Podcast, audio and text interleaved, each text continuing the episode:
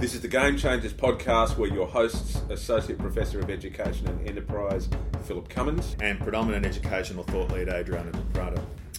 Well, the Game Changers podcast aims to not only put a spotlight on the innovative ideas shaping the landscape of the 21st century schooling, but to enter into a deep dialogue with those brave pioneers, the true game changers in education. Those individuals that don't want or wait for permission leaders in education are actually courageous enough to make real change in their learning community as they foster the growth of each young person in their care to ultimately thrive in a new world environment. These are going to be their stories. Catherine Misson is an educator with over 30 years of experience in shaping and delivering exceptional experiences for children in school settings. She has been a school leader in Australia at Melbourne Girls Grammar. She is currently at Havergal College in Toronto in Canada. She is outspoken, she is erudite, she is a really significant voice in the world of education today. There are many young people who've really benefited from her leadership and her teaching in, in, in earlier years, and particularly young women all around the world now have gained in character and competency because of what she's doing. We can't wait to talk with her about empowering young women in, in, in the new world environment. Let's go. Well, it's great to see you too, Phil. And uh, Catherine, thank you very much for, for being part of our Game Changers podcast. Let's launch straight into it. And my, my first question to you really is around can you tell us a little bit about your own story? What has brought you to where you are today? Uh, I suppose my journey starts with my own educational experience. Growing up in a small coastal town in New South Wales, very compromised educational opportunities. My mother had attended an all girls boarding school in the Hunter Valley, and so I had the opportunity to do likewise. And I was surrounded by strong women in that school, and I was encouraged as an emerging leader uh, to take it very seriously that if I had the opportunity to influence uh, positive outcomes for other women, that should be something that I should have a commitment to. Um, I decided very early that education was uh, the space in which I wanted to have a career. And I pursued that. And I was lucky enough throughout my career to have strong women mentors. And um, I think all of that has come to fruition through my dedication to being an educational leader in um, all girl environments. So, so what role do you think, Catherine, current leaders in education have in building the capacity of emerging leaders? I mean, we, we all benefited from having great mentors and leaders. Um, you and I actually shared an amazing female mentor earlier in our career, Joe Carolus. Um, yes. What, what role do we have as leaders to help shape other emerging leaders?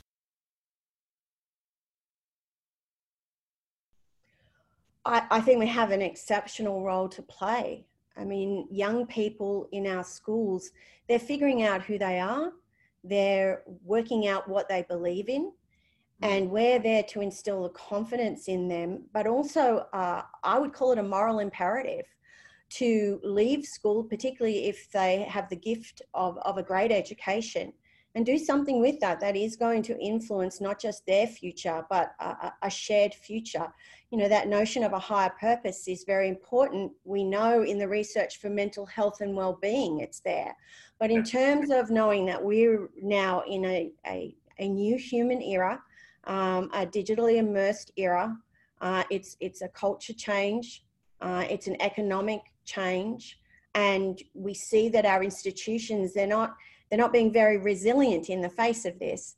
So we have an incredible opportunity now to really influence young people to um, seize this opportunity to be a new kind of um, force for leadership, a new kind of force for community and national development. Catherine, you, you were the recipient of the John John Laing Award for Professional Development uh, for outstanding kind of leadership in that area of, of, of developing the staff, and, and, I believe that's uh, during your time at Melbourne Girls Grammar. Can you talk a little bit about to our listeners about what that commitment to professional learning looked like to empower those staff? Mm. Well, I really believe that human beings don't do anything simply because someone else wants them to. Yes. um, and it strikes me that we've had many generations of trying things out in schools and, and rebounding. Um, and I read a lovely little book that influenced me greatly uh, a couple of decades ago called Tinkering Towards Utopia. It was by a couple of American um, thought leaders in education. And um, it really encouraged me that given the opportunity to lead educators forward in a way that would require extensive professional development, I needed them to choose to, to go on that journey. And so at Melbourne Girls Grammar, we really created what we called a customizable environment for professional learning. We made really clear in an accessible way what the vision was, uh, and we articulated that as uh, a talent profile for an educator to be on this journey, to be able to work towards um, enabling this vision. These are the types of educators we require. These are the attributes, these are the skill sets. Who would like to be on board with that? And even in the first wave of implementation of the new senior years program, which I know gets a lot of attention, um, that people who worked in that first iteration did so by choice. Mm-hmm. So we took away the whole notion of, of, of professional learning being done to you. Uh, and we really worked hard to make sure this was not a passive environment and was very much about co construction. I really believe that you're better off to have um, just a couple of beacons, you know, so, so a smaller group of people who are really on board and let them demonstrate how exciting that is. And also, they demonstrate that, you know, I can do this, you can do this. If, if, if you're choosing to have this experience, um, you can be in this with us and you will succeed. You you took that vision a little a step further. So it went from from just kind of the localized element of the staff at, in your school context, and you established in 2015, of course, the Centre for Educational Enterprise, where where the professional learning and opening and exposing. Um, let's say next practice uh, to, to people beyond the boundaries of Melbourne Girls Grammar. Can you talk a little bit about what the motivation was to be able to do that uh, in terms of a systems thinking approach? Well, it was my view that we were capable of providing leadership beyond our own walls, you know, in Melbourne on Anderson Street. Um, and that, again, this notion of morally having that responsibility to share and to lead forward, extremely important to me in my personal orientation. Uh, but I, I had colleagues who were very much um, of the same mind. Yeah. And also, there's an enriching, there's a robustness when you bring other people into your environment, into your community.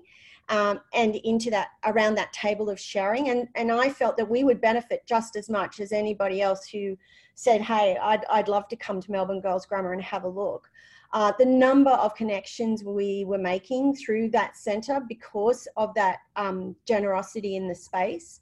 Yes. And I think, again, this is not an era in which it should be about competition. This has got to be an era where it's about, again, co construction, you know, those circles of co construction. It might start inside your own community, but then who can we partner with? national, international, and, and so forth. And there's so many of us now leading in education who are like minded around this imperative to move our institutions forward. Uh, it's such a it's such a broad and expansive and exciting view of learning for our colleagues. In that sort of context, what do you believe is the purpose of school in today's world? What, why do we do school, Catherine? Isn't it a great question? Yes. Why do we do school? I don't know why we do school, which is why I started talking about we, we should be a community. The, the, the word school has so much baggage. I, I don't think it reflects anymore what um, is required for a young person to have an experience day in, day out if you go to a school from kindergarten to year 12, it's up to about 15,000 hours of a young person's life. Yeah. So that's where we drove forward with this notion of um, a community centre in which the experience of being a young person would be played out at Melbourne Girls Grammar.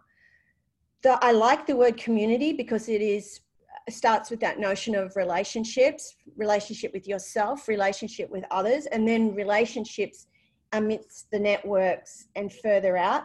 Um, and I think that young people really need good adults around them who can support them to know who they are first and foremost, but really assist them to have outstanding interpersonal skills. I really do believe the research that um, those that will thrive in this, you know, fourth revolution era in the fully digitalized economy are going to be the humans who um, can relate in powerful and positive ways and are incredibly articulate and um, can take others with them in mm-hmm. the direction of what is best for them and for others. So let's let's move then the conversation to the, th- the broad theme of today's kind of podcast, and that's about empowering young women. You've been a, a great champion for young women, and I was really fortunate uh, a number of times to visit uh, Melbourne Girls Grammar with the generosity of your staff. And not only did I encounter the generosity of your staff, but what I encountered were young women who deeply believed in their capacity and their possibility.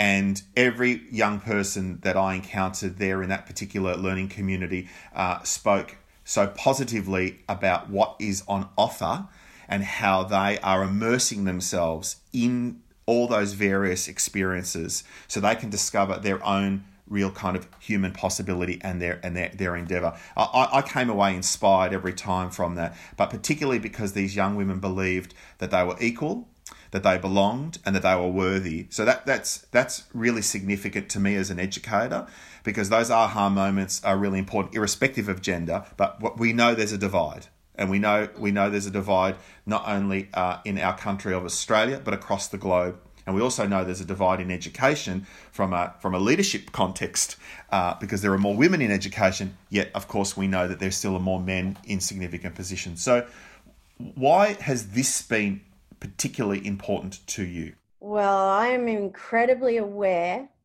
and do not accept uh, the inequity okay. in uh, the spheres of influence and power. Uh, in Australia, I start with my own experience, but this is replicated worldwide. Uh, and I am embarrassed that in Australia, though, those statistics are actually going backwards. So over the last five years, Australian women have gone backwards. Um, when I speak to young women, um, because I very much overt this agenda of inequity, um, because I think being armed with facts and evidence is very important. Uh, when I say to them, you know, girls, at the rate we're going, it's going to take 300 years for women to catch up um, economically to men. It's almost unfathomable. Um, and so there has to be real intent by leaders in girls' education to equip girls with the confidence and the purpose to make a difference to that. And to do that, we have to call it out. Um, you know, silence is such a powerful weapon. In Australia, silence has been used to maintain all sorts of inequities.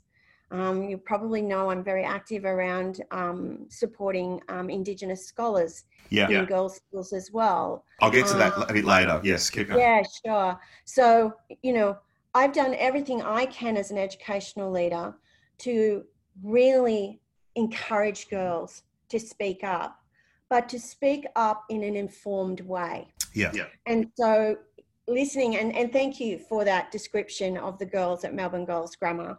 Um, but when I listen to you speak about them, what comes to my mind are all the ways in which I and my colleagues, with my encouragement and I hope with my role modeling, um, shone a spotlight on the various elements of what it is to be a woman yeah. in um, in the Australian context and really provoke the girls to to develop an opinion on that. Mm-hmm. Um, I've got to say to you though, the, the girls would tell you with great humour, "Oh, here goes Mrs. Misson again, talking about feminism."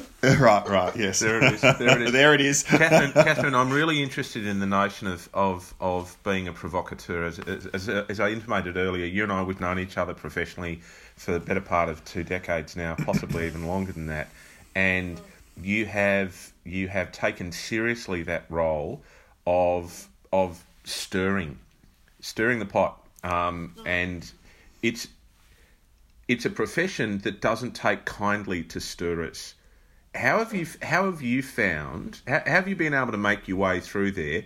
Given that most most educators like prefer harmony to conflict. They, they prefer niceness and gentleness to, yeah. to, to, to a grittier edge. I recognise what you're saying, Phil. I think for me, I've been really consistent with what I've been saying over a long period of time, and I hope that I've walked my talk.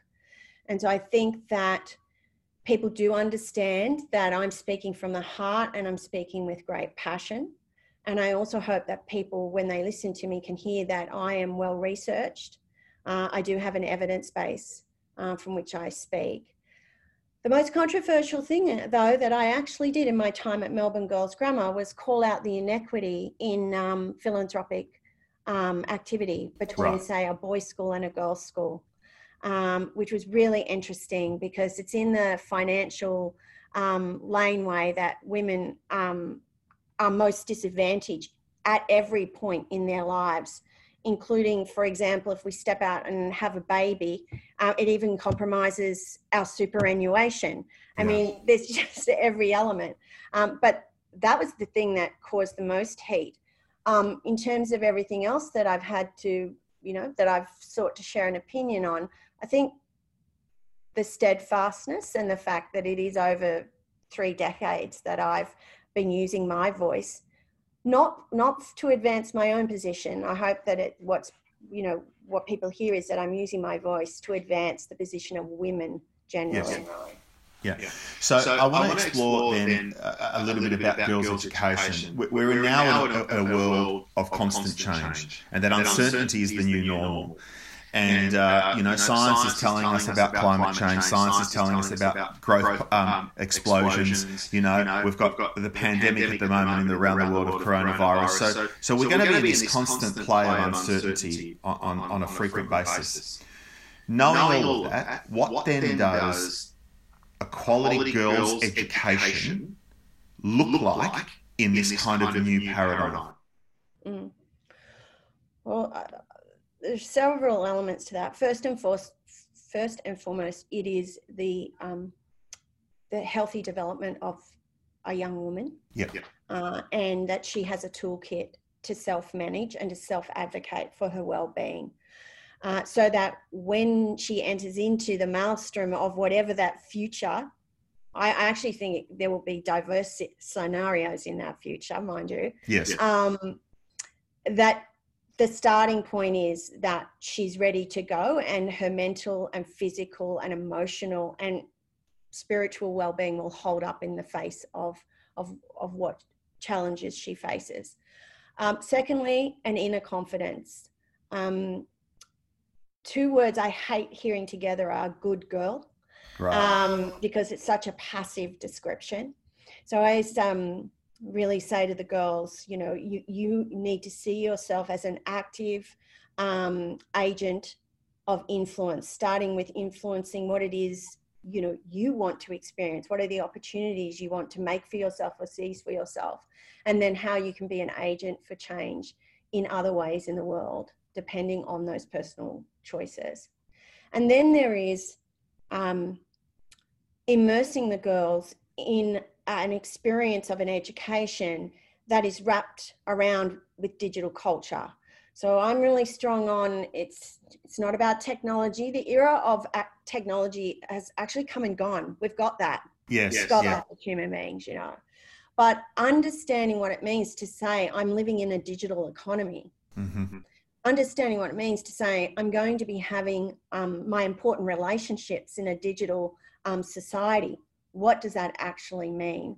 And how how am i going to equip myself um, to experience this in, in healthy ways and powerful ways? And the other thing that um, matters is that centuries and centuries ago a millennia ago women missed out on the economics of money.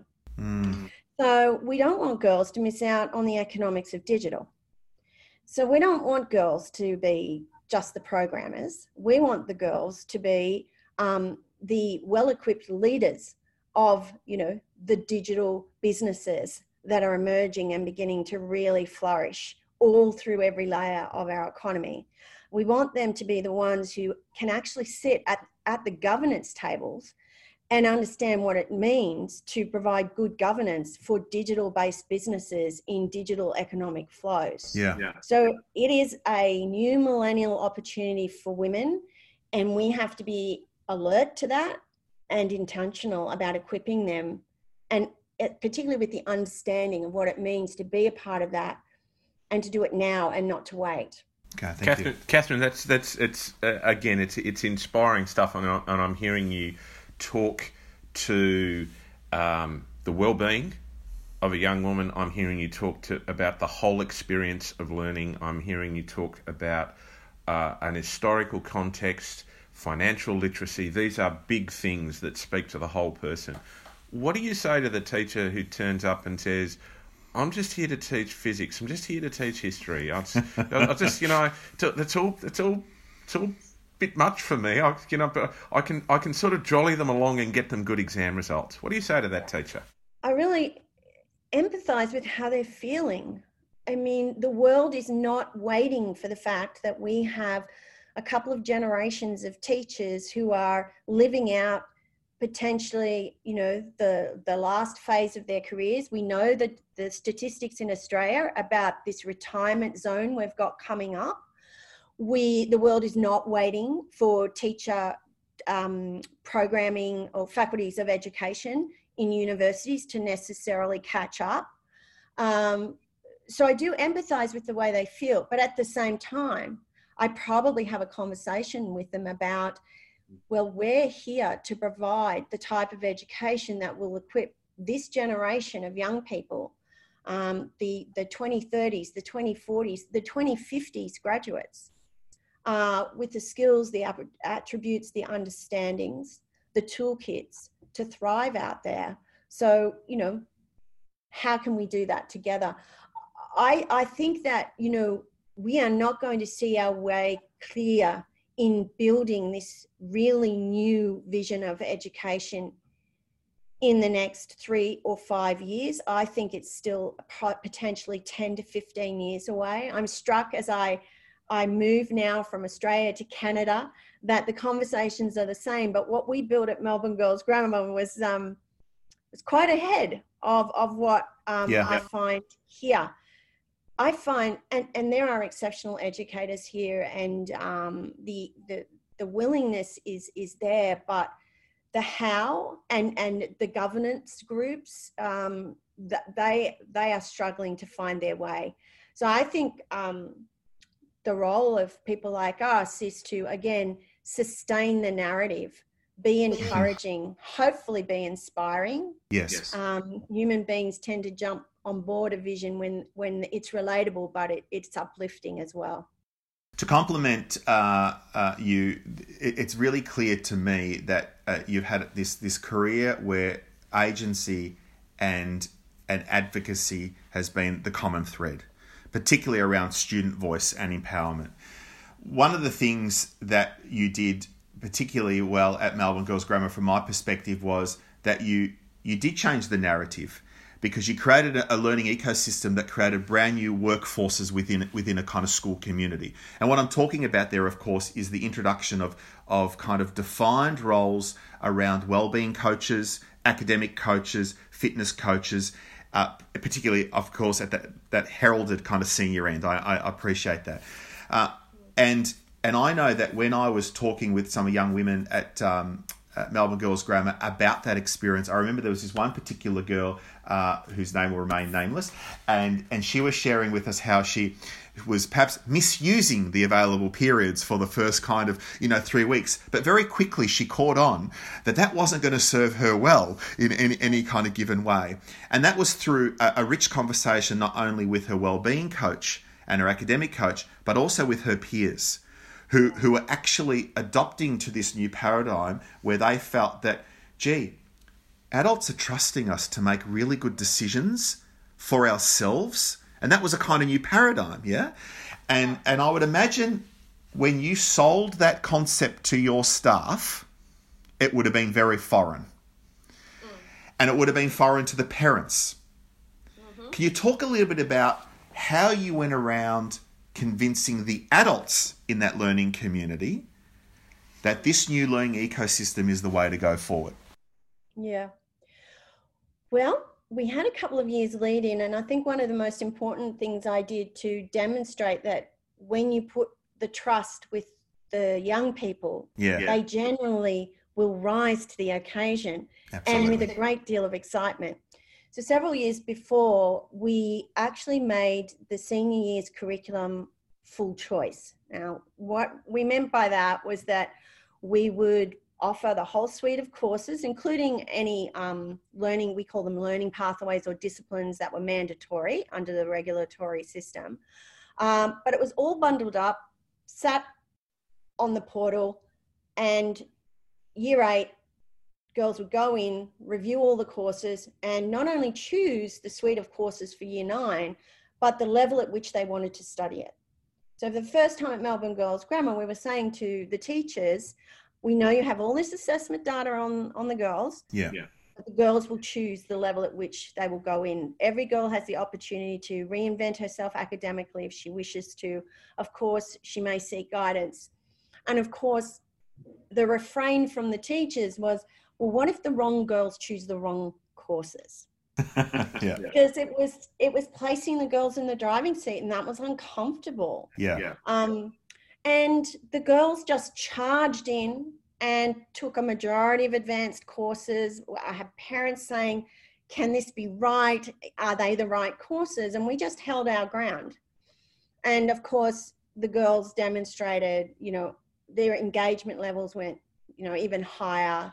Uh, the academic data started tracking even further up. I love love that because you, sorry, sorry, to interrupt you, but I love that because I've never really encountered a student that place wants to play small, and that when presented with the opportunity to stretch themselves, I've never really found a, a large volume or, or, or a critical mass say, oh, "Oh no, I'm going to do something that I think I'm less capable of doing." You know? No, and and human beings are wired Yeah, to to thrive. I mean, that's that's what we're trying to do in this world. We're trying to thrive. I'll often point out that every baby born into this world is born with a genetic disposition to want to succeed and be happy. What we do to them during the you know the journey of school can make a big difference to that continuing as uh, as as as the experience or not. So anyway, that that flowed into and helped. It was an evidence base, one of the evidence bases to support the move that we made great. towards greater agency. But we also had alongside the greater agency the capacity, real time for capacity for co construction Great. between students and teachers. Yeah. Yeah. And by about six months in, in the first year, I, I mean, I can't, it made me smile every time I went into, into a learning commons and saw a teacher or a group of teachers sitting with a girl or a group of girls discussing the experience of the course. Wow. not not just how you know how your marks traveling along but the experience of the course. And so i'm i have this little um, mantra about designing curriculum to be restless Mhm. that we should always be in flux and in flow um, and i think that that's a real match for the era that we're entering into and it's certainly a match for um, a curriculum experience that puts the student at the heart of it and advances their agency Um, just, just, uh, uh, Catherine, I'm, I'm hearing you talk a lot about choice and agency and voice, which is, which is terrific. Which is, if you like, uh, uh, largely about the journey. And in terms of the destination, um, the sometimes controversial Canadian um, thinker and, and, and writer Jordan Peterson says that we have a moral duty to pursue that which is meaningful. How do you help girls to pursue that which is meaningful with their agency? Well, that's a very subjective question. Mm. To Mm. pursue that which is meaningful. Yes. And what is meaningful to me may not be as meaningful to, you know, a sister, hmm a close colleague. So this is the confidence piece with girls. Mm. Sitting at the heart of confidence is I am I'm at ease with who I am. But also I think at the heart of confidence is but I'm going to continue to grow and learn. So, you know, who I am today may not necessarily be all of who I am in a year, in five years, 10 years. So, the idea that we grow through the relationships we choose to have, whether they are personal relationships or professional relationships, etc., really important. And women, you know, the research is there that women tend not to feel so comfortable with themselves, tend to be um, vulnerable to um, what people think of them, and also the projections of what girls should be and should not be. And um, in an all girls environment, you can do some fantastic work to, to silence those external limiting voices and open up the space for a girl to really, I suppose, commune with who she is as a starting point and, and how she would like to become a person in the future. I sometimes say to the girls, you know, girls, if a decision is before you today and you're really unsure, think about the person you really want to be in 10 years' time and make the decision that that person would make. Because if you make the decision today based on you know that profile of the person you want to be it's likely going to be the right decision a good decision. It's going to add up to that to becoming that that strong woman. One of the other areas of your passion over the years and real commitment has of course been to indigenous education and you were uh, a chair on the indigenous education focus group i believe for about a 7 to, to 8 year period and and there's no doubt in the area of New South Wales where you grew up, you would have been uh, witness to how Indigenous children uh, were compromised in terms of health and their education. Can you talk a little bit about your commitment to Indigenous girls in particular, and why that kind of uh, I suppose, exposure during your formative years uh, influenced you to make this something that is so significant as part of your mission in life? Yes. Well, um, growing up on you know the northern coast of New South Wales, I did observe an absolute massive gap in um, health, in educational opportunity, economic opportunity, um, and it disturbed me. And um, I would say at times, you know, really bordering on anger about it because there didn't seem to be anywhere to go with you know my my views on that that I would think that there would be hope in order um, and so in choosing to go into a Bachelor of Arts at the University of New South Wales, I chose to study Australian history with a particular emphasis on the Indigenous experience in Australia, and um, and that that that exposure added up. You know, it extended the the um, foundational observations that I had. Um, and so when I had the opportunity to choose the schools that I would work in and eventually lead in, uh, it was in schools that could commit to having uh, and supporting um, an Indigenous um, scholarship program or outreach program. I'm really strong about the idea that um, Australia's had a very, very long time to sit around, to talk about, to hypothesize, um, you know, trial policies, um, but not really getting on with what a mm-hmm. colleague of mine calls mature citizenship and doing what actually needs to be done. Uh, and that's by bringing Indigenous people right into the centre alongside um, those who have been, you know, leading policy and, and other provisions and opportunities and opening it up and really um, understanding through their through their voices and through their insights what we can do together. And so my involvement with indigenous scholarship programs has very much been in um, to open up the opportunity but to be in conversation with the families of, of girls who would choose to come and be a part of scholarship programs i didn't ever want to collude with the notion of doing things to indigenous um, people um, or being um, in any way condescending in, in you know sharing an opportunity per se. It's um it's so refreshing to hear you speak today, Catherine, because so much about what you say is about doing something with others. You know, with Indigenous Australians, with young women, with your colleagues. Uh, this kind of co-creation and co- co-producing learning communities um, is probably at the heart of you know tomorrow's schools and and ecosystems. I mean, there was a time where everything was done to young people or done to the staff, but to include them as, as significant players in the dialogue and the co-creation and conversation is truly inspiring to hear too. And I just want to say thank you for the way in which you continue to lead in that capacity. Let's talk about your own personal leadership along that, that journey of you know 30 years of experience uh, in in particular education. Uh, no doubt there were some missteps along the way. Can you talk perhaps to our listeners a little bit about what uh, were some of the greatest lessons that you learnt from moments of misstep or failure or uh, moments of trying and it just didn't work out? I think that I've really learnt to te- temper my passion at times. um, it really took me by surprise when I figured out that people were misreading my passion. Right. Um, and um, that's such an interesting psychological um, insight.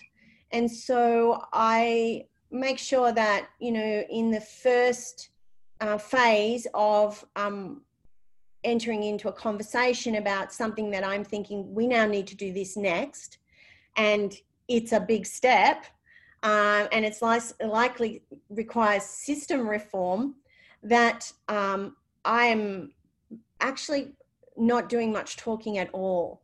Right. Uh, I'm asking some very pointed questions and I'm circulating through, and usually in spirals of connections uh, with um, teachers, with students, uh, with parents, um, to figure out where the vulnerabilities are going mm-hmm. to be mm-hmm. when I begin to tell the story.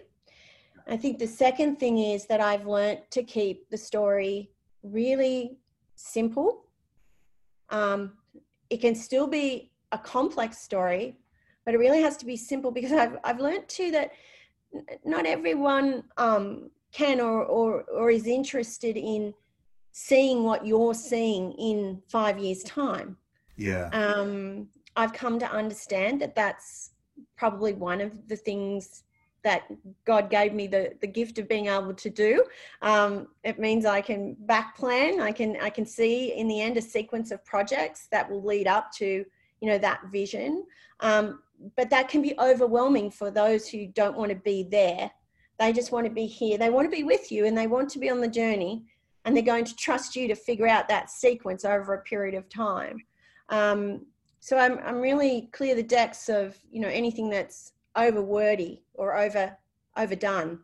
Um, let's just keep the story simple. This is where we are. This is where we need to get to. There's going to be a couple of phases, guys, and there's going to be a couple of key projects. Yeah. Believe me, it's all going to come together. Um, oh, it's, it's such, it's, there's a lot of trust in that. It's such it's it's such practical wisdom, uh, Catherine. I think there's there are there are educators out there who are ambitious and who want to build this new world of, of learning and of community with other people, it's really important that they've got the opportunity to uh, to hear from from from the pioneers, the trailblazers who are actually doing the sorts of things. Um, you, we know that you've you've you've jumped continents and you've jumped time zones and you've jumped um, temperature zones as well too to to go to Canada. What what what what are the challenges for you in Canada? What are the other challenges that you're looking forward to? Um, well, I expected there to be a culture challenge, and that was part of going international. Uh, to experience that, for that to put pressure on my own personal value system and to see how that stood up. I mean, a minute ago, I, I talked about having the confidence that you will grow and learn and become, ever becoming. Um, and that's certainly in my first 12 months, that's certainly been part of the experience. Um, I really did assume too many similarities between Australians and Canadians. Um, I I think that um, Australians can get to the point a bit more quickly culturally, uh, and I think that we um, there is something that serves us well about that laid back piece that um, Canadians don't always have in my experience. Um, but uh, you know, Ontario was a great destination for me because of the investment Ontario has made in education generally, yeah. and having the perception that there would be some amazing people to get to know in Ontario and to work with. uh, and that's certainly the case. Um, I'm challenged by the lack of development of the front end, the, the user end of technology. Um, but then I have to remind myself at Melbourne Girls Grammar, we did a lot of the leading on the, on the front end development because of what we wanted it, what we wanted and the timeline.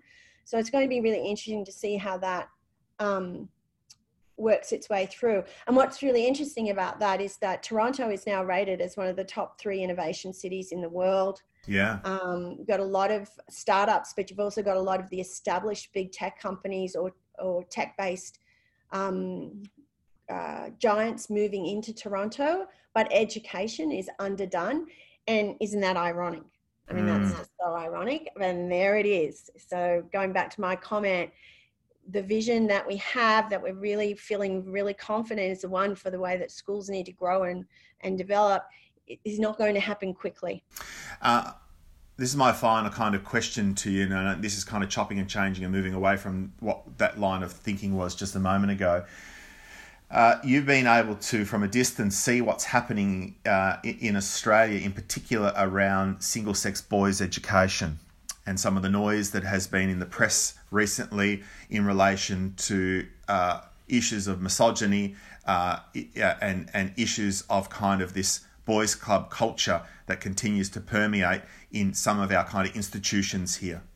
Mm-hmm. To move forward mm-hmm. on this particular issue, because it's so significant, because uh, the work that you have been doing with women has been significant in in influencing them around what more, a more equitable outcome for women looks like. And you've articulated that beautifully with us here today.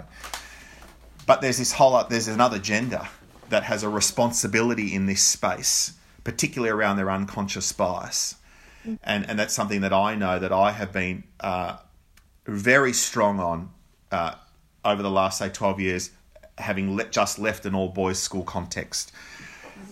Can you perhaps share with our listeners a little bit around your thoughts around how we can do this so much better together and why calling it out, while men why men calling it out is just as significant as women calling it out?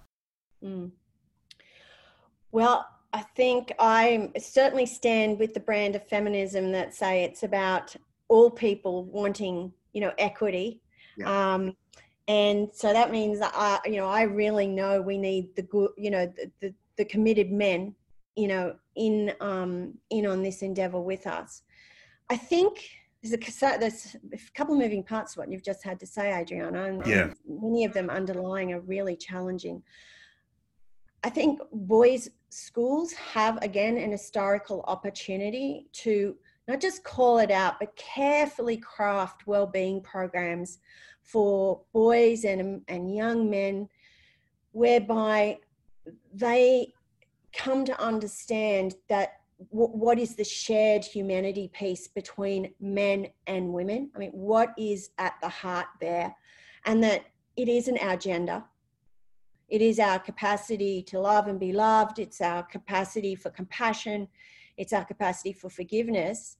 And that the world can only really um, survive the, the, the, very significant challenges before us if as many human beings are as well as possible yeah. and as supportive of each other as possible and figuring out you know really what are going to be complex solutions to these problems um, and i think it is in well-being programs that that sort of work can be done because just as girls by the age of eight have um, they've got all the stereotypes coded by the yeah. age of eight.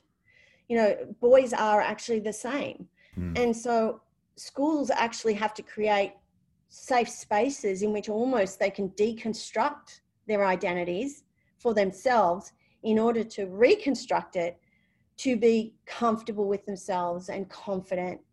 Um, I think shame is something that is a really interesting aspect of being male that in Australia needs to be taken really seriously and take a really good look at that.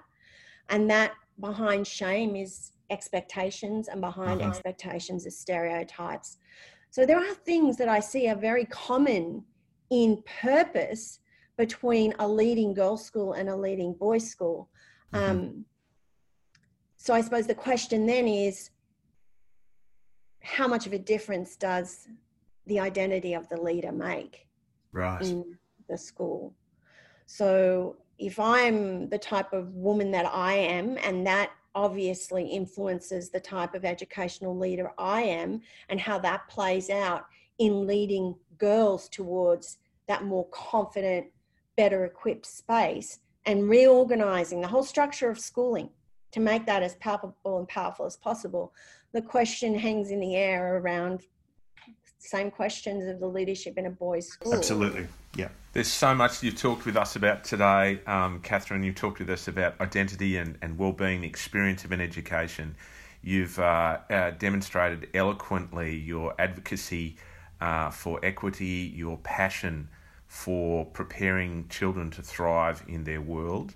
You are a genuine game changer. It's been a real pleasure talking with you. Thanks very much, Phil, Adriana. Thank you very much, Bye. Catherine. You take care. Thank you. Thank you. Game Changers is a podcast for those who want to change the game of school, produced by Samuel Wiseman for Orbital Productions. Tell your friends and don't forget to subscribe.